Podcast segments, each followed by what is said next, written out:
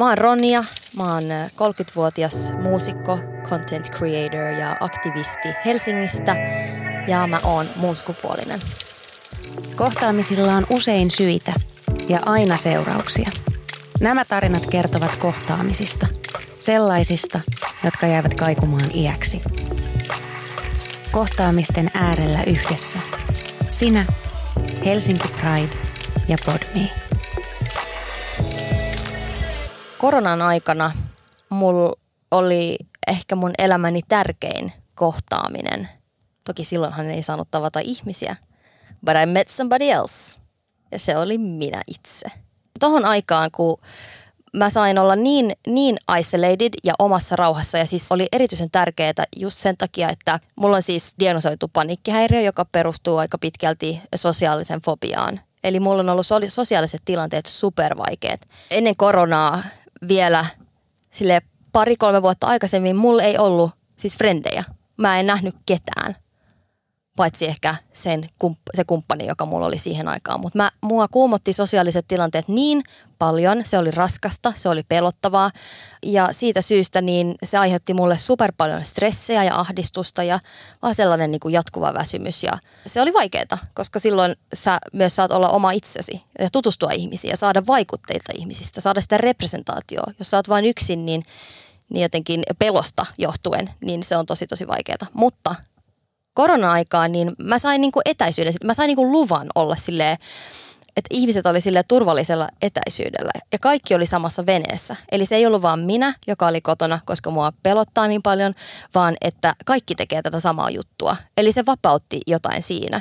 Sen lisäksi mulla on ADHD ja jotain, mitä ADHD-ihmiset tai ihmiset, jotka on autismispektrumilla, niin tekee se, mitä kutsutaan maskingiksi. Ja se on se, miten mun kaltaiset ihmiset yrittää sopeutua neurotyypilliseen maailmaan. Eli mun tapauksessa se on se, että mä peitän mun ADHD-oireita, levottomuutta, mun ajatuskulkua, jopa silleen mun, miten mä puhun melodisemmin tai, tai tota, jalka vipattaa tai teen jotain, rummutan pöytää, mitä tahansa niin kuin asioita, jotka voi vaikuttaa sille oudolta neurotyypillisessä maailmassa tai just, että jossain palaverissa, niin pitää niinku skarppaa ja olla sille straight ja että ei halua vaikuttaa hullulta tai oudolta tai, tai sille tyhmältä tai just tämmöiset asiat. Että et just ihmisten ympärillä niin mä, mä oon rajoittanut itseni myös tosi paljon. Että se on vielä niinku eri, eri asia tästä niinku tämän sosiaalisen fobian päälle on tämä jatkuva tämmöinen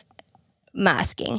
Ja koronan aikana, kun mä pääsin mun ei tarvinnut nähdä ketään, paitsi just mun kumppani, mun koira, oltiin niinku kotona.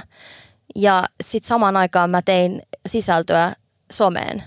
Eli mä sain ilmasta itseäni, mutta yksin omilla ehdoillani kameran edessä, turvallisesti. Ja tämä jotenkin teki sen, että mä olin niinku itseni kanssa – mä kohtasin nämä kaikki asiat, että mä rauhoituin, koska mulla ei ollut niin paljon näitä sosiaalisia kuumottavia tilanteita tästä niin kuin mäskingistä johtuen ja tämä sosiaalinen ahdistus ja fobia. Eli mä sain jotenkin rauhaa, mä hiilasin myös siitä näistä niin kuin erilaisista jutuista, että mä näin, että minkälainen mä oon, kun mä oon koko ajan vaan oma itseeni että mun ei tarvinnut rajoittaa itseni jatkuvasti. Niin se teki sen, että mä myös aloin tunnistaa asioita. Mä tunnistin silloin okay, ADHD-oireet ja pikkuhiljaa myös tämä queerness-aspekti alkoi tulla sieltä, kun mä sain rauhassa vaan olla itseni kanssa. Ja mä oon kuullut, että tämä on ollut joten kuten yleistä, että ihmiset on tullut vähän kaapista tässä koronan aikana. Mä kuulin jossain sellaista, mä en tiedä mihin statistiikkaan se perustuu, mutta, mutta mä koin vahvasti sen, että koska mä sain tauon ihmisiltä saman aikaan kun mä tein sisältöä yleisölle – niin se muutti kaiken. Se muutti ihan kaiken ja yhtäkkiä mä osasin olla oma itseni niin kuin ihmisten kanssa. Että koronan jälkeen mä uskallan olla, niin kuin mä oon tosi paljon itsevarmi, mua ei ahdista läheskään yhtä paljon sosiaalisissa tilanteissa. Mutta ennen kaikkea mä oon löytänyt mun oman tyylin ja tyylin vaatteiden kautta myös mun sukupuoli-identiteetin ja kaikki nämä asiat tapahtuu vähän semmoisessa lumipalloefektissä, mutta hyvä, hyvä sellainen se, mitä sai mut eniten tajuamaan, sen, mä en usko, että tämä prosessi olisi ollut ihan samanlainen, jos mä olisin istunut vaan kotona ilman sitä aspektia, että mä tein koko ajan sisältöä sosiaalisen mediaan. Koska sitä kautta mä näin myös, miten yleisö reagoi. Ja kun saa kannustusta, niin silloin uskaltaa taas näyttää vähän enemmän ja vähän enemmän ja vähän enemmän. Ja sitten myös se, että mä näin tavallaan se, että mitä mä postasin, niin sittenhän mä, mä katsoin sitä matskua ja, mietin, että hmm, okei, okay, no tää on tätä, mutta vitsi, vähän enemmän voisi olla sitä mun persoona, että voiko mä olla vähän vielä elävämpi, että mä jotenkin jostain syystä mä oon vieläkin vähän esim. mun äänensävy, että, että mä puhun tosi, tosi monotonisesti, vaikka mä en oikeasti puhu niin. Ja sitten mä tajusin, kun mä katoin sitä matskua, että miten mun pitäisi silleen vähän päästää irti enemmän ja enemmän. Että se oli, se olisi ollut vaikea ymmärtää sitä, miten paljon mä oon rajoittanut itseäni ilman sitä, että mä saan nähdä sen materiaalin, mitä mä tavallaan kuvaan itsestäni. Ja just se, että kun mä olin pukeutunut kymmenen vuotta mustiin vaatteisiin ja niin kuin silleen naisena, niin sitten sen somen kautta, kun mä, mä katsoin silleen, että hm, vitsi, tämä nyt tää on musta ja tumma, tämä näyttää ihan tylsältä, että, että mä haluan niinku väriä ja mä haluan väriä tähän, että näyttää kivalta tämä mun sivu. Ja sitten mä olen pukeutua värikkäisiin vaatteisiin ja mä otin niinku pinkin värin haltuun ja liila ja sitten noiden värien kautta mä löysin jotenkin hassusti myös mun queernessin, koska mä tajusin, että mä voin käyttää niinku värejä ja ilmaista itseäni vaatteilla silti semmoisella tyylillä, jossa mulla on mukava olo. Että ei tarvi olla mitään mekko, ei tarvi todistella kellekään, koska mä oon vaan kameran edessä. Mä en ole menossa mihinkään tapahtumaan. Että mä oon silti vaan tässä kameran edessä mun kotona. Niin mä menin, mä valitsin vaatteet tosi vahvasti sen mukaan, että miltä musta tuntuu hyvältä. Niin se, se prosessi oli super tärkeä siihen, että mä sit vielä, just mä oon vuoden sisällä vasta päässyt tähän, tähän muun sukupuolisuuteen. Että se, että okei, okay, missä vaatteissa mulla on mukava olo, ja siitähän alkaa ymmärtää vaikka miten kroppa tuntuu, miten boobsit tuntuu, sillä mikä on mun suhde niihin ja ymmärtää sillä, että okei, tämä on vähän outoa, että en mä tykkää käyttää rintsikoita tai sellaista, mitä, mistä tulee liian feminiininen olo. Ja sitten miettiä, että no missä se johtuu. Ja kaikki tällaiset ajatukset niin kehittyy siitä jotenkin tuosta noista sketseistä ja mun, miten mä pukeuduin, miten tuntui kropassa. Ja myös toi, kun koronan aikana oli paljon niin verkkareissa ja mukavissa vaatteissa, niin sitten meni myös sen mukavuuden kautta. Eli sitten ymmärtää myös, mikä tuntuu luonnollisesti hyvältä. Ja se, se eskaloitui sitten siihen, että mä oon silleen, että itse asiassa mä en ole edes nainen. Että mitä, mitä tässä niinku oikein tapahtuu, että, että jotenkin mä oon vaan rajoittanut itseni niin, niin paljon monta, monta, monta vuotta. Se tuntuu superhyvältä, mutta se oli myös hidas prosessi. Mä luulin aina, että kun tulee kaapista, niin se on silleen, tadaa, tässä mä oon. Mutta mulle se oli tosi pitkä prosessi, että kun oli viime vuonna Pride, niin silloin mä julkaisin postauksen Instagramissa ja mä sanoin silloin, että mä oon, niinku, mä oon vähän she, mä oon vähän they, että mä vähän silleen flirttailen sen kanssa, mutta mä en sanonut, että mä oon täysin tätä. Mutta silloin mä jotenkin, se oli just eskaloitunut jo siihen. Ja se, sehän tuntui super, super hyvältä, että pikkuhiljaa kuoriutui pois se heteronormatiivisuus, se niin kuin sis jotenkin, se pakko sis ness. se jotenkin rupesi häviä, että mun ei, mä en oo siis, mun ei tarvi olla se, vaikka, vaikka kaikki luulee, että mä oon nainen, niin se ei tarkoita sitä, että mä oon.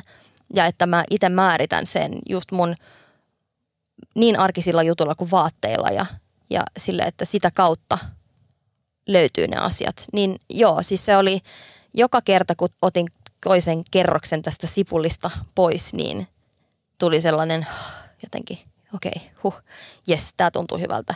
Ja sitten seuraava juttu, hmm, tämä on vähän outoa. Hmm, ehkä mä haluan sitten, sittenkin nyt pinkit hiukset taas. Tämä tuntuu hyvältä. Ehkä mä en halua käyttää hameita. Okei, tämä tuntuu hyvältä. Ehkä mä en halua käyttää tällaisia toppeja, jotka on superfeminiinisiä. Yes. Hmm. Ehkä mä haluan käyttää tällaisia girly-koruja, koska mä voin käyttää tyttömäisiä koruja, tällaista girly-estetiikkaa. Hyvä, tämä tuntuu hyvältä. Ja sitten yhtäkkiä niin mä loin ne kombot, jotka tuntuu mulle hyvältä ja siitä jotenkin se koko muun sukupuolisuus kuoriutui. Tämän koko tapahtumasarjan niin lopputuloshan oli se, että mä pääsin vihdoin viimein ulos kaapista, jossa mä olin ollut mun koko elämä. Ja siis lopultahan mä tulin sille virallisesti ulos, että mä sanoin myös ihmisille, että hei, mä haluan käyttää nämä pronomit ja kaikki tuommoiset asiat, että mä myös vaadin sen muilta ihmisiltä, että hei, mä oon muun sukupuolinen ja tämä on se juttu niin sehän tuli vasta nyt 30-vuotiaana. Eli mä oon ollut 30 vuotta kaapissa ja käynyt läpi niin monta eri prosessia ja vähän leikkinyt sen ajatuksen kanssa, mutta e- en ole ikinä kuitenkaan löytänyt ja tajunnut sitä, että se muun sukupuolisuus on se, mitä mä oon. Niin sehän oli todella suuri helpotus.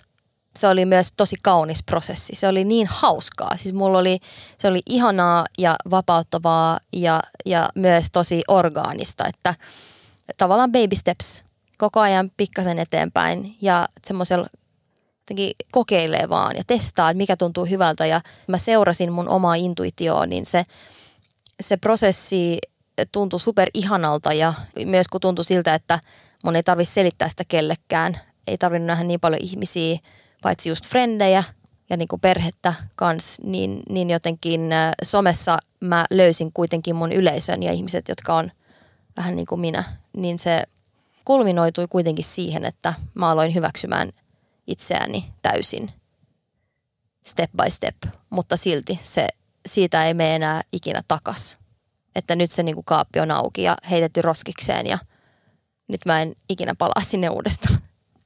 Oh my god, siis se on niin crazyä, miten, eh, mä en edes voi käsittää, että miten syvällä tuossa mä oon ollut. Mä oon rajoittanut itseni, mä oon peittänyt mun persoonan, mä oon peittänyt itseäni just silleen vaikka toi ADHD, että sellainen kuin mä oikeasti oon. Kun mä oon, ollut, mä oon pelkännyt niin paljon, että mä oon jonkun mielestä liikaa tai ärsyttävä tai että jos miehet ei näe mut viettävänä, niin sit silleen kaikki kusee, koska mä oon ollut just miesvaltaisella musiikki alalla ja kaikki tällaiset asiat, mitä sä et silloin ymmärrä täysin, mutta sä, sä vähän sille mä yritän niinku pleasaa ihmisiä ja se mun oma meininki kurkkii sieltä aina välillä, mutta sit syystä tai toisesta niin takaisin ja koita sopeutua, koita olla vähän less, vähän silleen, ettei vie liikaa tilaa. Se on ollut niinku todella, mä oon ollut ihan eri tyyppi, siis legit ihan eri tyyppi. Ja viimeksi mä oon ollut tämä tyyppi, mitä mä oon nyt joskus ehkä – 12-vuotiaana.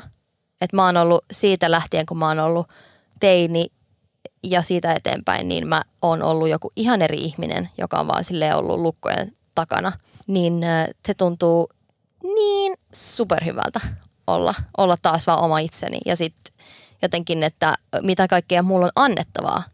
Tämä ihminen, joka mä oikeasti oon, niin hän on ollut piilossa nyt super pitkään, mutta, mutta mulla on niin paljon annettavaa. Ja toki olisi ollut kiva, jos olisi tajunnut sen vähän aikaisemmin, mutta sitten toisaalta nyt mä oon saanut myös tosi arvokasta ymmärrystä siitä, miten tällaiset kokemukset tuntuu ja miten tärkeä se representaatio on, että mä edustan sitä sitten muille ihmisille ja näytän, kuka mä oon, enkä eikä enää ikinä piilota sitä, jotta sille jos joku nuori tyyppi näkee, minkälainen mä oon, niin ehkä se ei ole siinä kaapissa ihan yhtä pitkään kuin mä olin.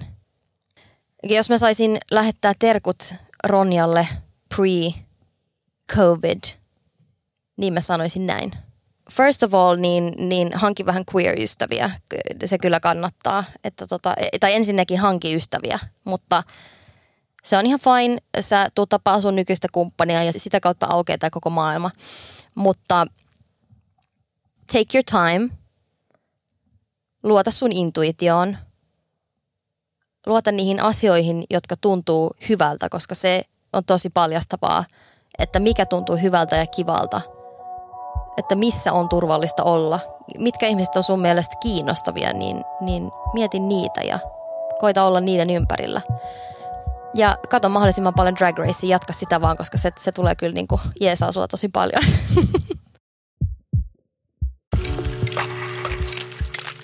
Helsinki Pride juhlii ensimmäistä kertaa kuukauden ajan ja huipentuu Pride-kulkueeseen ja puistopiknikkiin toinen heinäkuuta – kohtaamisten äärellä yhdessä. Sinä, Helsinki Pride ja Podme.